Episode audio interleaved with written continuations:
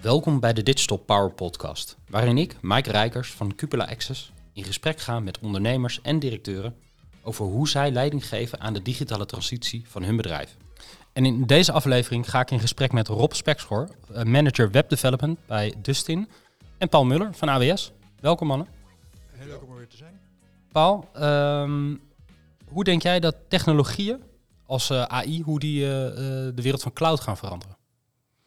Nou, de, ehm, ja, dat is bijna een soort van glazen bol vraag, denk ik. Het is heel grappig eigenlijk, hè? want toen jij, als je me nou die vraag stelt, er zijn twee dingen die dan gebeuren. Dus enerzijds denk ik bij mezelf, ja, we gebruiken eigenlijk, voor, zonder dat het, mensen het weten, al heel lang AI. Hè? Dus in onze winkel, de Amazon.com winkel, daar, nou, daar zit ontzettend veel technologie achter, die al lang gedreven wordt door machine learning, artificiële intelligentie. En tegelijkertijd, als je me dat vraagt, denk ik bij mezelf, ja, ik heb geen idee. We, hebben, we, we, eh, we- we staan zo aan het begin van die reis. Er moet nog zoveel ontwikkeld worden. Alleen het gaat, het gaat eh, dat het drastische eh, impact gaat hebben, dat is eh, evident. Maar Ja. wat, welke, ik zou niet één richting kunnen noemen die ons dat gaat sturen. Ja, hoe kijk jij daarnaar op? Ik denk dat alle bedrijven een beetje zoekende zijn van eh, hoe gaan we ermee om. We hebben toevallig afgelopen maanden wat tijd gespendeerd aan een eh, AI-workshops binnen de hele technologie sector van, eh, van Dustin. En eigenlijk hebben we een soort van framework meegekregen vanuit legal van oké, dit is wat we willen en dit is wat we kunnen. En ga maar op onderzoek uit. Eh, wat dan vooral blijkt uit de workshop is dat je eigenlijk stiekem al heel veel AI gebruikt. Soms wat Gen AI, heel veel analytical AI. En eh, de ambitie die is eigenlijk veel groter dan wat je nu al in, in het portfolio hebt zitten. Ja, Maar ik denk als we nou kijken naar, naar webdevelopment, daar liggen gouden opportunities. ja. Code die wordt voorgekoud, eh pair programming, more programming. Er zijn al zoveel tools, eh, AWS Code Whisperer, eh, noem het maar op. Dus ik, de efficiënties van webdevelopment denk ik, dat zie ik wel, zie ik wel zitten de ja, komende ja. jaren. Hey, Dustin is, is voor mij best wel een nieuwe naam in Nederland. Kun je even kort toelichten wat Dustin is en waar het vandaan komt en, en wat jouw rol daar is? Ja, Dustin is van origine een, een Zweeds bedrijf. Lang geleden begonnen. ehm, en zijn groot geworden in, eh, in de Nordics met eh, Zweden, Denemarken, Noorwegen, Finland. En in 2017 ongeveer zijn ze de Nederlandse markt eh, betreden via acquisities. En eigenlijk in, in hoe ik erbij ben gekomen is omdat ze in 2021 Centralpoint hebben geacquireerd. Dus het is een, een, een samenvoeging van meerdere bedrijven. En nu actief in zes landen. De hele Nordics en, en en, en België. En ambitie om eh, grootste IT-retailer van Europa te worden. Ja. En, en wat ik begrepen heb, is een van jouw grote opdrachten nu is om het bedrijf naar de eh, public cloud toe te, te migreren.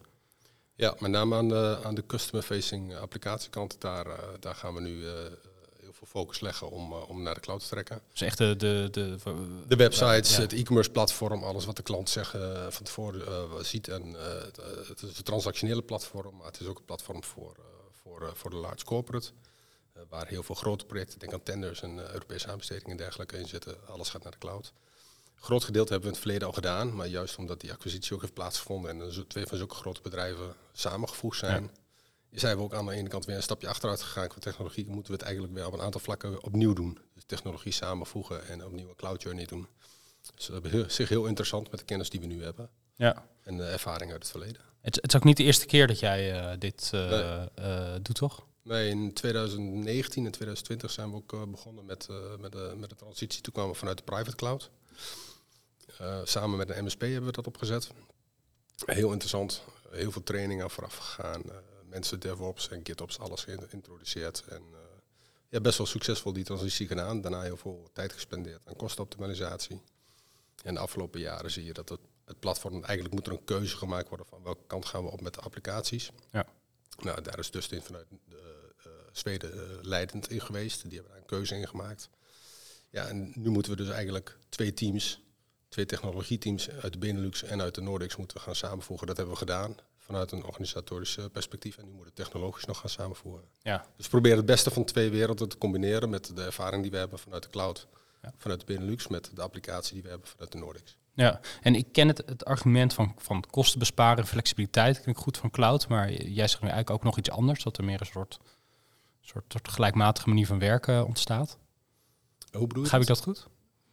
Ik, nee, ik snap de vraag niet, niet helemaal. Nou, de, de, uh, de, voorheen hoor ik altijd mensen over kosten besparen en over flexibiliteit. Maar ik krijg het gevoel dat jij nog andere argumenten hebt om, uh, om meer naar die public cloud te oh, gaan. zo. Ja, ja, ja zeker. De, ook vanuit een security perspectief uh, speelt, er, speelt er heel veel. Ja. Het platform wat wij nu hebben draaien, waar, de, waar het leidende applicatie op staat, die, die staat on-premise noemen we dat. dat is een, zijn gewoon moderne datacenters en de techniek is ook gewoon modern. Echter is het wel zo dat het applicatieplatform wat wij gebruiken, ja, daar, er is zoveel aandacht geweest aan de groei van het bedrijf, dat eigenlijk de technologie is een beetje ondergesneeuwd op een aantal vlakken. En dat probeer ik nu wel recht te trekken. Dus ik wil wel echt. Kijk, we moeten natuurlijk ook zorgen dat we als bedrijf scha uh, schaalbaar zijn voor de toekomst. En we weten zeker dat als we blijven zitten hoe we dat nu doen, uh, dat dat zeker niet het geval gaat zijn. Maar je noemde net ook al uh, artificial intelligence en dergelijke. Ja, gebruik daarvan maken is wel iets makkelijker als je in de cloud zit. Ja. Dus ik wil die stap nu wel, wel echt heel snel gaan nemen om ervoor te zorgen dat we A, dat risico weghalen van on-prem en dat we gewoon schaalbaar zijn in, uh, in de cloud. En tegelijkertijd een aantal uh, security uh, zaken recht trekken. En het is gewoon ook een strategische pijler van het bedrijf om alles naar de cloud te trekken. Ja. In ieder geval zoveel mogelijk. En dat zie je op applicatieniveau ook heel veel met SaaS-oplossingen.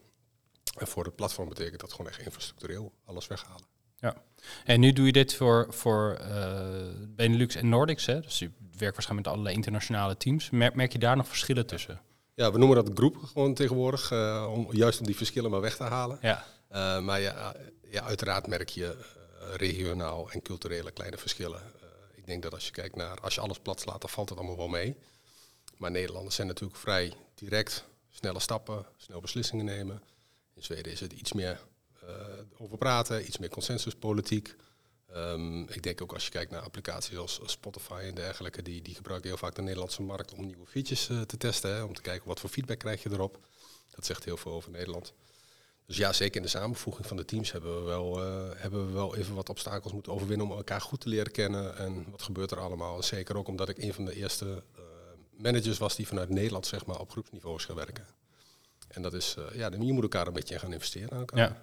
Wat, wat vraagt dat? Kan je er iets specifieker zijn? Wat dat van jou vraagt als, uh, als, als, als leider, zeg maar, in zo'n team? Nou, het is, het is een andere manier van werken. Je moet proberen de mensen bij elkaar te krijgen. We hebben er best wel lang over gedaan om mensen echt te leren kennen en om de teams zo samen te voegen dat, uh, dat je echt met elkaar uh, gaat werken. Daarbij is het ik zo, ook zo dat de teams waren in het verleden opgesteld dat men eigenlijk organisatorisch zo opgesteld dat je vanuit een kantoorgedachte denkt. Dus mensen zitten, kunnen bij elkaar zitten en op die manier ook veel met elkaar praten. Dus het is nu veel meer digital first. Dat is natuurlijk ook na corona natuurlijk meer ontstaan. Maar we hebben nu ook echt mensen die van in Nederland zitten, ja, die, die eigenlijk alleen maar werken met het team wat wij zeg maar even in Zweden noemen. Ja, dat gaat dan volledig digital. Dat is een hele andere manier. En ik denk dat het soms gewoon beter is om elkaar face-to-face -face te zien. Dus je moet ook wat vaker invliegen, je moet elkaar wat vaker organiseren, kick-offs doen. Dus het is een hele andere manier van werken geworden. Ja, en, en, en ik kan me nog steeds bij zo'n verandering dat er, dat er weerstand is in een team. De, de, merk je dat dat, dat dat ook bij jullie speelt? Of? Ja, en dat is best wel uh, vergelijkbaar met ook de transitie die we in het verleden hebben gedaan met de cloud. Dat op een gegeven moment dan komt er een trein met veranderingen aan. En dan heb je de keuze, ik spring op die trein of ik blijf achter. Raad altijd maar iedereen aan om op die trein te springen en gewoon mee te gaan. En als ja. je achterblijft, dat is geen goed teken. En dat is, dat is nu ook wel weer zo. Alle verandering is moeilijk. Ik bedoel, toen ik die rol kreeg, was het voor mij ook moeilijk om, om op die manier, op een andere manier te werken. Je hebt andere mensen aan wie je leiding geeft, maar ook naar boven toe heb je andere leiders boven. Je rapportage is anders. Dus ja, ik zeg altijd maar, probeer het gewoon te omarmen. Maar dat heeft, dat heeft echt wel wat tijd nodig. Hebben elkaar wel eens eerder uh, gesproken in het verleden. En uh, dat ging toen eigenlijk over, ik denk, ja, dat weet ik wel zeker. Dat ging over de eerste transitie die je eigenlijk had doorgemaakt. Hè. En toen vertelde je onder andere als een van de uh, voordelen of een van de dingen die je had gemerkt. Dus enerzijds natuurlijk, natuurlijk moet je die, die tegenstand die tegenkomt, moet je overwinnen. Maar op het moment dat dat eenmaal gedaan is, dat het eigenlijk makkelijker wordt om nieuwe mensen aan te trekken, andere mensen te interesseren voor die banen. Omdat het is toch een soort van werken met het laatste en leukste, ja, tussen aanhalingstekens speelgoed. Is natuurlijk geen speelgoed, maar je snapt wat ik bedoel. Wat je natuurlijk met de oude materie veel minder hebt, denk ik. Is dat nu weer zo? Of? Uh, ik denk dat het als één keer het kwartje valt, dan accelereert het heel snel. En het is, het is altijd eventjes zoeken naar um, uh, wat zijn mensen gewend. Er werd heel veel gepraat over cloud, er werd heel veel gepraat over transitie de afgelopen jaren. Uh, maar er werd eigenlijk relatief weinig mee gedaan. Er zijn heel weinig echte successtories mee geweest. En daar probeer ik wel echt om te draaien door gewoon echt hele kleine dingen brokken op te knippen en dan klaar te maken en, en, Ja. en, en daartussendoor te vieren. En het grootste voordeel wat wij nu hebben is dat alles al staat. We hebben die ervaring uit het verleden, dus we hebben nu ook de speling en we hebben wat meer foutmarge. We hebben eigenlijk een hybride setup nu. We kunnen een beetje naar links schuiven, we kunnen een beetje naar rechts schuiven, dus dat helpt heel veel. En op het moment dat het dan tastbaar wordt, eh, door, door hele kleine dingen te verplaatsen, een kleine test uit te voeren, dan komen mensen wel mee. Maar je ziet het ook bijvoorbeeld op, op organisatorisch niveau, dat als wij doelen stellen voor mensen en eh, hè, dat voor iedereen wil groeien, heel veel mensen doen certificeringen, ja, dat zie je steeds meer dat mensen nu kiezen voor ik wil deze certificering doen, of dat nou iets met AWS is of met een andere eh, provider of, of, met DevOps en met GitOps. Er wordt steeds meer richting die, die- Ja. in die richting gedacht om, om maar die volgende stap te maken. Dus dat, het, het gaat langzaam, maar als één keer het kwartje valt, dan gaat het wel vrij snel. Ja. Dus het is een manier ook wel om mensen gewoon langer bij jullie te houden, zeg maar. Omdat ze in een bepaald leer... eh, Ja, nou, dat, dat willen we sowieso. Eh, en we hebben ook best wel veel inhuur gehad afgelopen jaar. Eh, Ja. dat, dat zijn we wel langzaam afscheid van aan, aan het aannemen. We willen echt investeren in FTE. Maar ja, je moet ook kennisbouw hebben. Dus we kunnen ook niet zeggen tegen alle inhuur van ga maar. Ja. Want dan, dan verliezen we ook heel veel kennis over de applicatie. Dus het gaat gewoon in stapjes. En ik denk dat we als volgend jaar om deze tijd zullen we wel volledig over zijn. En dan ziet de wereld er in één keer heel anders uit. ja. En dan hoop ik ook echt dat we aan het spelen zijn met, eh, met artificial intelligence. Ja. Ja. En kan, kan je, want je zei net van ik probeer kleine eh, successen, kleine stappen te vieren, zeg maar. Maar wat, wat is dan zo'n stap die, je die je Nou, graag viert? Een hele simpele stap is überhaupt de beslissing nemen van we gaan het op die manier doen. En ehm, opvolgen, Ja. opvolging aangeven. Ook met de business aankaarten. We hebben bijvoorbeeld ook wat business value assessments gedaan. Van wat, wat kost het ons nou als we on-prem stel een dag down zijn. Wat, wat, wat is het ons waard om die transitie te gaan doen? Nou, daar ben ze ook wel een tijdje mee bezig geweest om dat goed in te masseren. Eh, maar ook bijvoorbeeld het, het opzetten van de omgevingen. Eh, de, de hybride setup die we hebben, nou, die, die moet je wel even vieren, want het geeft je enorm veel flexibiliteit. Het introduceren van de MSP in onze account, hoe we dat doen. Eh, het geeft je heel veel flexibiliteit. We hebben de ISO-audit gehad. Heb ik dit in meegenomen. Dat is ook voor het eerst dat we hebben kunnen aantonen van nou, het zit goed, het zit snor.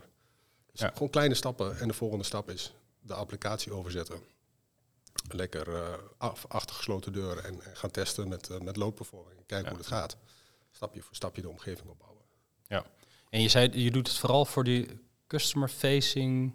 Ja, dus wat de klant ziet in de browser, Ja. laten we het even daarop zeggen. Ja, ja. wat, wat gaat de klanten daarvan merken als jullie eh, om zijn? Ja, ik denk dat heel veel klanten die zoiets hebben van ja, voor mij verandert er niks. Want in principe de URL blijft hetzelfde, de applicatie blijft hetzelfde. Maar op de achtergrond gebeurt er natuurlijk wel heel veel wat anders is technologisch. Ik ga er sowieso vanuit dat we ergens tussen de 30 en 40 procent sneller zullen zijn. Dat is iets wat ik vorige keer ook heb gezien. Misschien niet op dag één, maar wel als we daarna wat optimalisaties hebben doorgevoerd. En ten tweede is, we kunnen daarna met innovatie aan de slag. Ja. Dus de kosten die we maken, de spend die we maken in de cloud, daar hebben we het in het verleden natuurlijk ook wel eens gehad. Hè. Ik, doe het niet om zeg maar, kosten te besparen, want ik denk dat je, als je het goed doet in de cloud, dan heb je ongeveer dezelfde kosten. Het gaat mij erom dat je de toegang hebt tot de innovatie en dat je daarna nieuwe technieken kan gebruiken. Ja.